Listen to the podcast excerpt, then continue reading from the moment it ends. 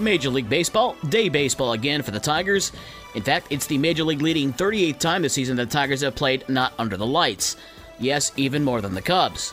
Detroit facing Kansas City at Comerica Park to close out their three-game series and also looking for their second straight series victory. Zack Short homered and drove in three, while Javier Báez got his one thousandth career hit in a nine to four win over the Royals to take two of the three games. Matthew Boyd only allowed two runs on six hits in six innings. The Tigers are off today before they welcome in Minnesota this weekend. The Cubs remain hot. Kyle Hendricks had another strong outing on the mound going into the seventh inning, while Nico Hoerner homered and tripled in an eight to three win over Pittsburgh.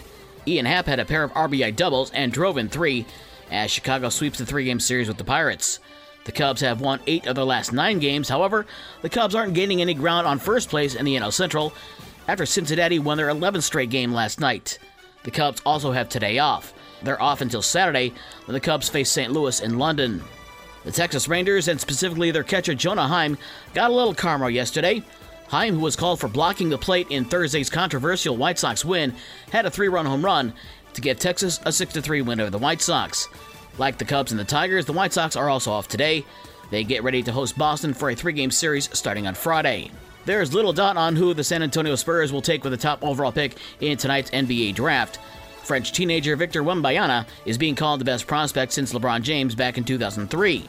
The Pistons have picks number five and thirty-one. The Bulls are not scheduled to pick tonight, as they traded away picks number eleven to Orlando and pick forty-two to Washington. The draft starts tonight at eight o'clock at Barclays Center in Brooklyn. Tonight in the W N B A, Chicago and Indiana are back on the court. Chicago is at home tonight trying to put a stop to their four-game losing streak when they host Washington at eight o'clock. Indiana is out west tonight as they face Seattle at ten o'clock.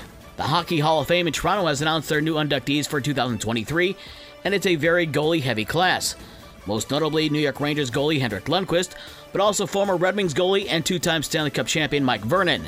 Vernon won two cups, one in Calgary in nineteen eighty-nine and again in Detroit in nineteen ninety-seven. Vernon also won the Conn Smythe Trophy as playoff M V P in nineteen ninety-seven.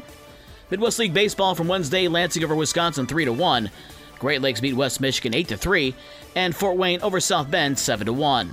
For the rest of the scores from last night and the schedules for today's games, visit the podcast page on this station's website. With your morning sports for Thursday, June twenty-second, I'm Dave Wolf.